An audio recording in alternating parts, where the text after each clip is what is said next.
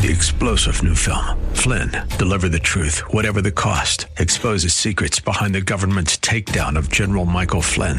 Flynn knew what the intel world had been up to. He ordered the first audit of the use of contractors. This set off alarm bells. He told the truth. He was the most dangerous person for Donald Trump to hire. They had to get rid of Flynn. Flynn, deliver the truth, whatever the cost. Available now. Watch it today. Go to salemnow.com. Salemnow.com. Today on Cornerstone Connection with Pastor Gary Hamrick. Real love is calling, listen, truth opens up your eyes. Mercy is waiting for you with every sunrise. Because I live for Christ, I want to reflect Him well. There's some things I don't do because I don't want to reflect poorly on Him. And I mean, it becomes an opportunity for you to start to share Christ with people. But if you're just doing everything that they do, why should they ever be motivated to ask? We party like they party, we cuss like they cuss, we're smoking blunts like they're smoking blunts, we're lying like they're lying, we're gossiping like they're gossiping. Why should they ever care? We have to give them reason to want to ask the questions.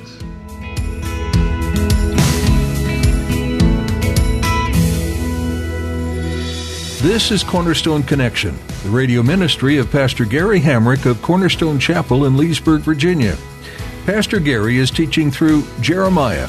Why should you live a righteous life as a follower of Jesus? He's already paid the price for our sin, right? We can earn or maintain that salvation by following the law. So, what does it matter? As Pastor Gary will remind us in today's message, our righteousness shouldn't be practiced in an effort to earn God's favor, but instead out of deep gratitude for what He's done for us. And when you live in a way that's different from the world, it'll get their attention, and you can point them towards your Savior. At the close of Pastor Gary's message today, I'll be sharing with you how you can get a copy of today's broadcast of Cornerstone Connection. Subscribe to the podcast or get in touch with us. But for now, let's join Pastor Gary in the book of Jeremiah, chapter 13, as he continues his message A Life That Bears Your Name. Hope is an open ocean, jump in and you'll find the cornerstones, your connection, run towards your new life. There might be parts of the Bible that honestly are easier to obey than others. There might be some parts of the Bible that come more naturally to you than other parts. But we must never read God's Word and think that this is just a bunch of suggestions. They are not. And we must not read God's Word and think that it's just a list of rules. It's not. It's more than that. The ordinances, commands, and statutes of God are the wise counsel of an all knowing, ever present, all loving God who A, knows infinitely more than I do, so I better listen up to what he has to say, and B, who is worthy of my praise and my honor and my obedience. Because if I expect to bear his name, I need to know who he is and why he is so worthy of our praise, honor, and obedience. The sure way to dishonor God is disobedience. And the sure way to honor God is through obedience. Jesus didn't put it any more plainly than this. It's John 14, verses 23 and 24. In John 14, 23, Jesus said, If anyone loves me, he will obey my teaching. I mean, how much more plain can it get than that? If anyone loves me, he will obey my teaching. Next verse, John 14, 24. He who does not love me will not obey my teaching. So he just puts it very plainly. If you really love me, you're going to obey me. If you don't love me, it'll be shown by the fact you don't obey me. So then we have to be asking ourselves, how much do we love Jesus? Because Jesus says, if you love me, you're going to obey me. If you don't love me, you won't obey me. So how much do we love Jesus? The Christian who says things like, I don't, I know what the Bible says about divorce, but I'm going to pursue one anyway. I know what the Bible says about sexual purity, but I'm going to fool around anyway. I know what the Bible says about moderation, but I'm going to go ahead and get wasted anyway. I know what the Bible says about forgiveness, but I'm going to hold a grudge anyway. The person who goes around saying stuff like that, or not even saying it, thinking that, is not bearing the Lord's name. You're just bearing your name And you're mocking the name of God in the process. We got to be serious about this as Christians and take to heart what God says in His Word and do what He says in order to properly reflect Him, bearing His name in our culture. If we're going to properly represent Him, if we're going to properly represent Christ in our world, we have to know the scriptures, grow in the scriptures, and show the scriptures by the way we live. We have to know the scriptures, which Paul said to Timothy in 2 Timothy 3.15, are able to make you wise unto salvation through faith in Jesus Christ. We have to know the scriptures. That's where it begins. We have to know the scriptures because in knowing the scriptures, then we come to faith in Christ.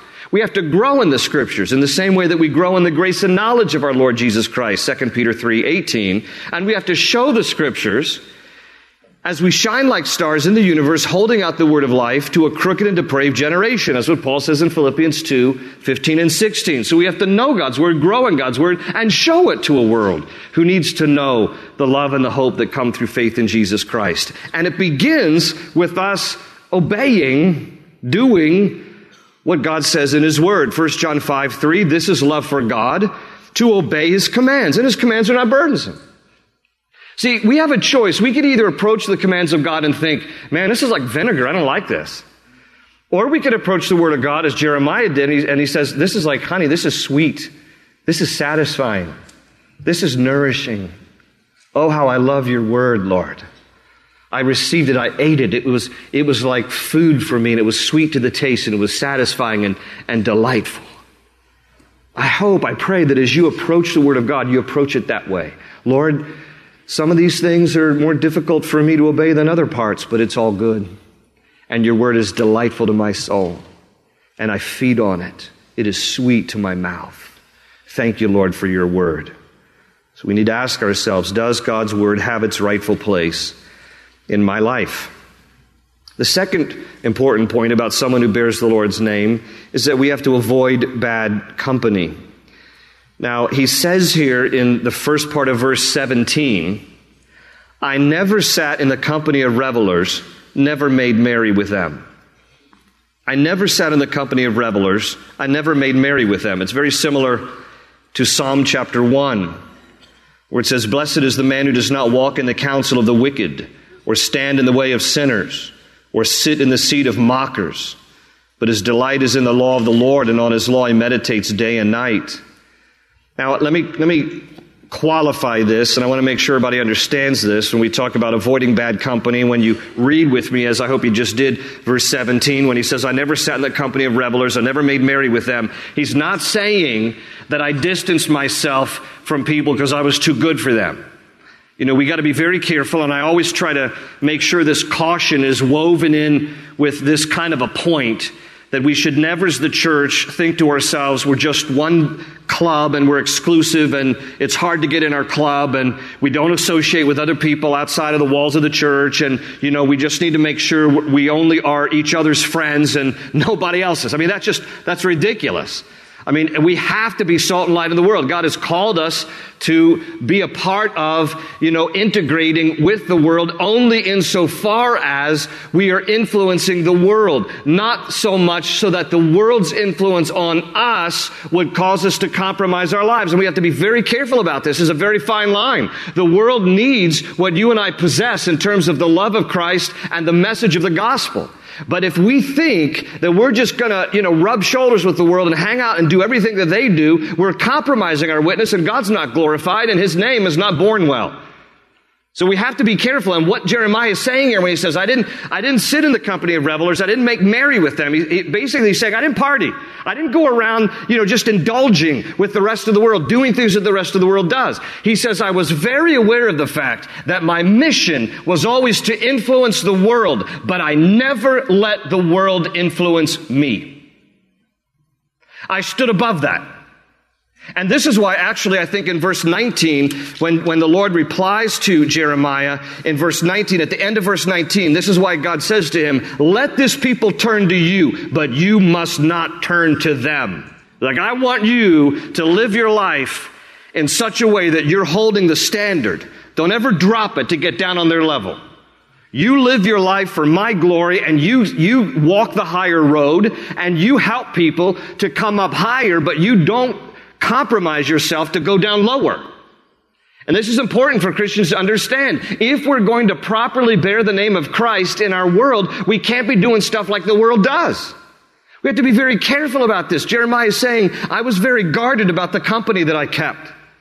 He's saying, I was very careful about the lifestyle that I lived. Listen, he interacted with his world, but he never acted like his world. That's the point. You and I must interact. We need to share Christ. We can't be this exclusive club, but we have to be also constantly cognizant of the fact that the world wants nothing more than to pull us down to its level. And as Christians, as bearing the name of Christ, we have to make sure that we're guarded and that we're careful about how we live and that we don't do things that might otherwise compromise our reflection of Christ. Because the reality is, how can we ever expect anyone to want what we have if our lives look no different from theirs? How? How can we expect the world to want what we have if our lives look no different from theirs?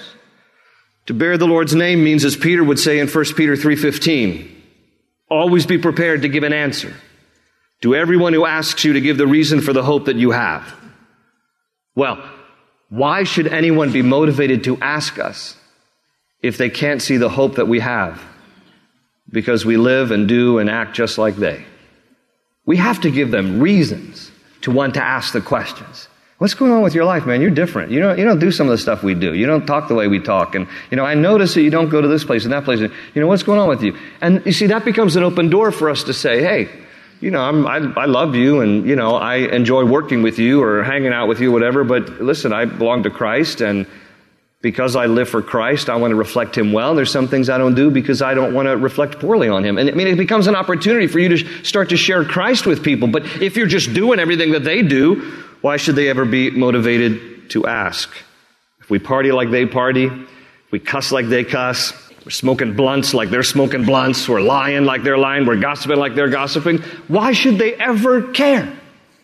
We have to give them reason to want to ask the questions because we have a stand up life that is different, that honors the Lord, that bears his name well. Number three, someone who bears the Lord's name is willing to walk alone. This is sometimes a hard thing for people to grasp, but I want to point out to you the middle of verse 17, he says, I sat alone because your hand was on me. I sat alone because your hand was on me. I'm just going to be real with you.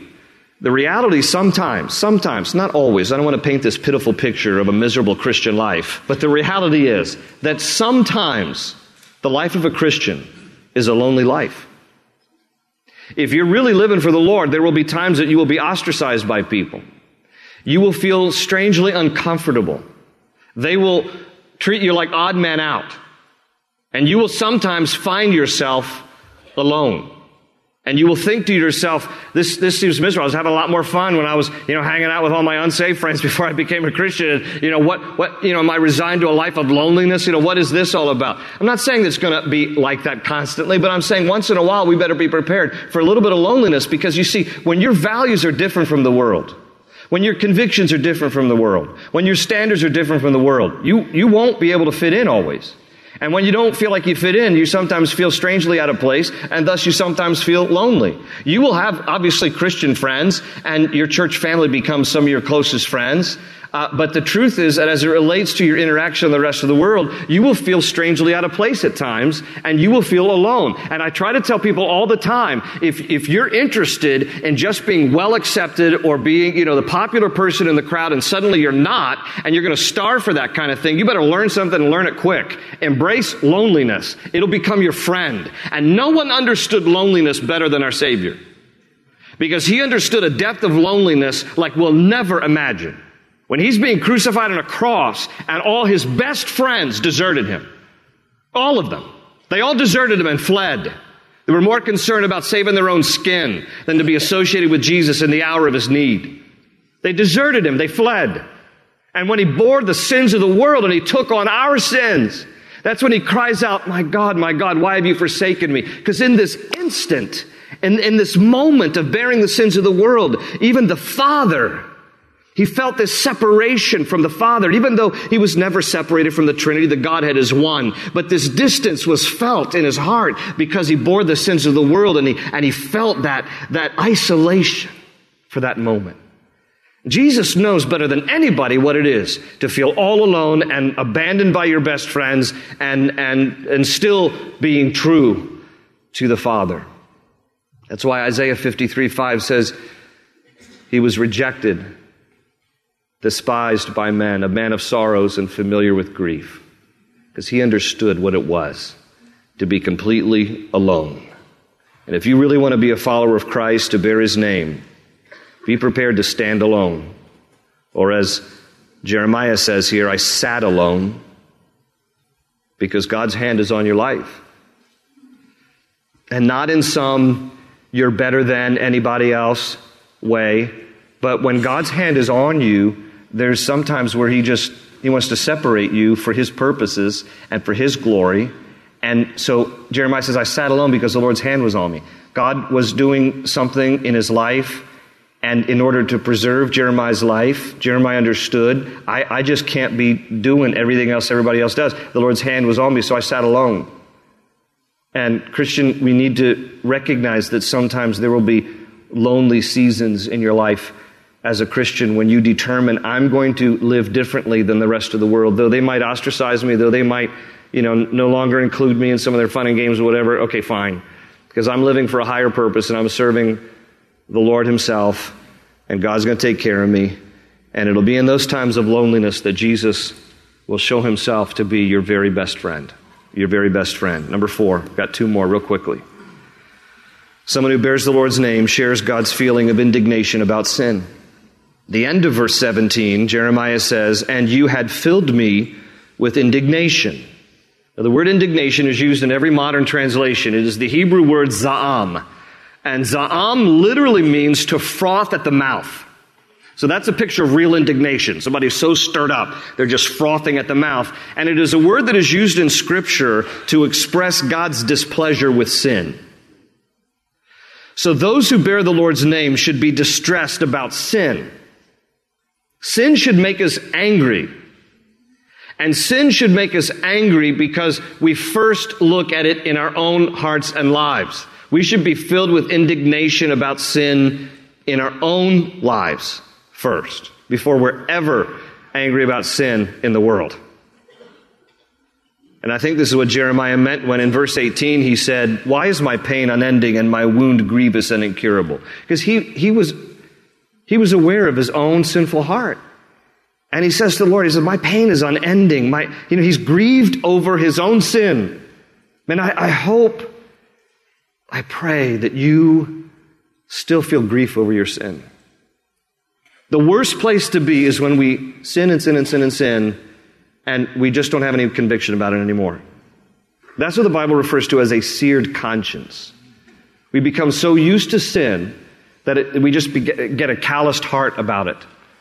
So when people sometimes say to me, you know, Lord, uh, uh, they've been praying to God and saying, you know, Lord, I want victory over my sin. Uh, and they come to me and they're saying, you know, I, I don't always feel like I have victory over, over some of my sin. You know what I say to people? I say, if you just never give up, as long as you continue to feel the conviction about it and continue to confess that before the Lord and ask for His help, you're going to be fine. The worst thing is to get to a place where you just have no more conviction about it. And so don't despise the conviction because that's the Holy Spirit challenging us. And Jeremiah is challenged here about his own sin. He goes, My pain is unending and my wound is grievous and, he, and it feels incurable. He's distressed about his own sin and he realizes that except for God's mercy, his sin would be incurable. And if only the people of Jeremiah's day would respond with the same conviction that Jeremiah felt about his own sin. If only the people of the nation felt grief over their own sin as the way Jeremiah did over his sin, it would have gone far better for them, but they did not. In Psalm 97:10 it says, "Let those who love the Lord hate evil." Do you hate evil in our world? I mean, doesn't it anger you to think about how evil is just destroying people's lives? And then more personally, do you hate it in your own life enough to do something about it? Which leads us to the fifth and final point. He says, Someone who bears God's name repents from sin and is restored to serve. He quotes here from the Lord in verse 19 Therefore, this is what the Lord says If you repent, I will restore you that you may serve me. Some of your translations say, if you return, but the Hebrew word means here to return as in the sense of turning, because that's the idea behind repent. You know, repenting is coming under conviction of sin. Listen, it's not enough for you and me to be distressed about sin. We have to repent of it. Being distressed is only half of it. Repenting is the other part.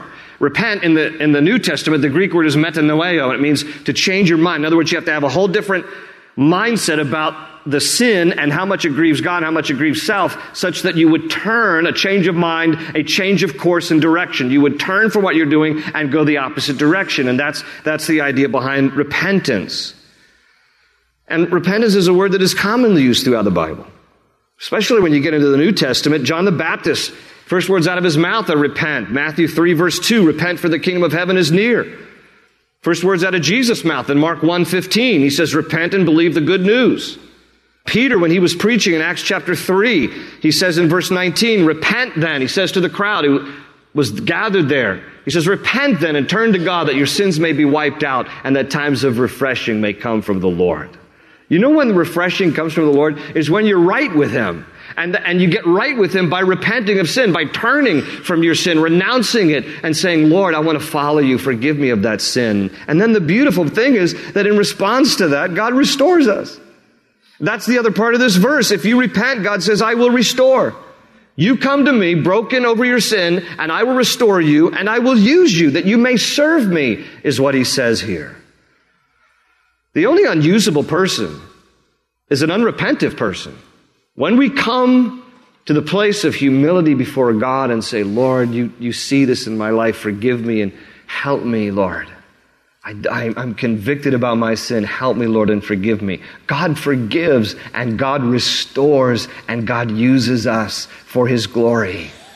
There's no, there's no unusable person as long as we stay humble before the Lord. He restores. You know, that word restore, we use it in modern terms over furniture, you know, furniture restoration.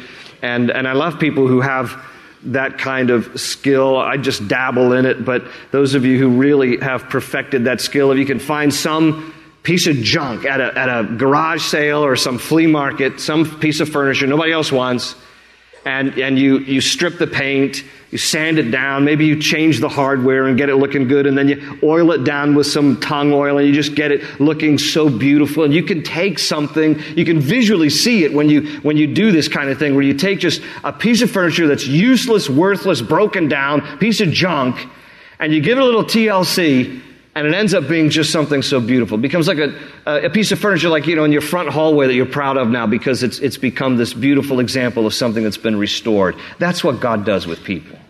That's what God is always doing with people. He's taking the discarded and the people who think, well, I'm worthless and I don't have any good purpose for the Lord anymore because of what I've done in my sin. And the Lord's like, I, I'm anxious to forgive you of your sin. I love to forgive you so that I might restore you and use you for my good purposes. And so he dusts us off and he cleans us up and he sands off the rough edges. And then he makes us usable for his glory because God is the God of restoration. But people who want to bear his name, must be people who demonstrate these things, that we might be a proper reflection of the Lord in our world. Peter said in 1 Peter 4:16, he says, "If you suffer as a Christian, do not be ashamed, but praise God that you bear his name."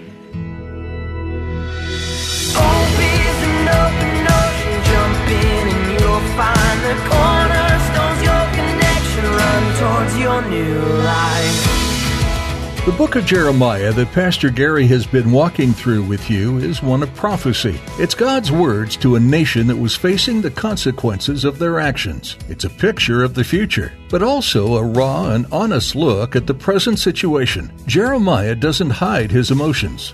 And as you continue studying, you'll see his passion for his fellow Israelites and his deep desire that they turn back to God. We hope you'll tune in next time to continue studying this fascinating book with us here on Cornerstone Connection. If you missed any part of today's teaching, you can listen again online at our website. cornerstoneconnection.cc. We have a mobile app as well, allowing you to take all of Pastor Gary's messages with you on the go. Find a link to download on our website or search for Cornerstone Chapel in your App Store. What a great way to fill your day with truth from God's Word wherever you are. Do you live in the Leesburg area? If so, we want to meet you. You're invited to join us this weekend at Cornerstone Chapel for a time of worship, fellowship, and studying the Bible with Pastor Gary. Our services are at 8:30, 10, and 11:45 a.m. on Sundays, and childcare is available. So bring your family. You'll find all the information you need about the church on our website. Again, that's cornerstoneconnection.cc. That's all we have for today in our study of the book of Jeremiah. Thanks for tuning in, and be sure to join us again for Cornerstone Connection.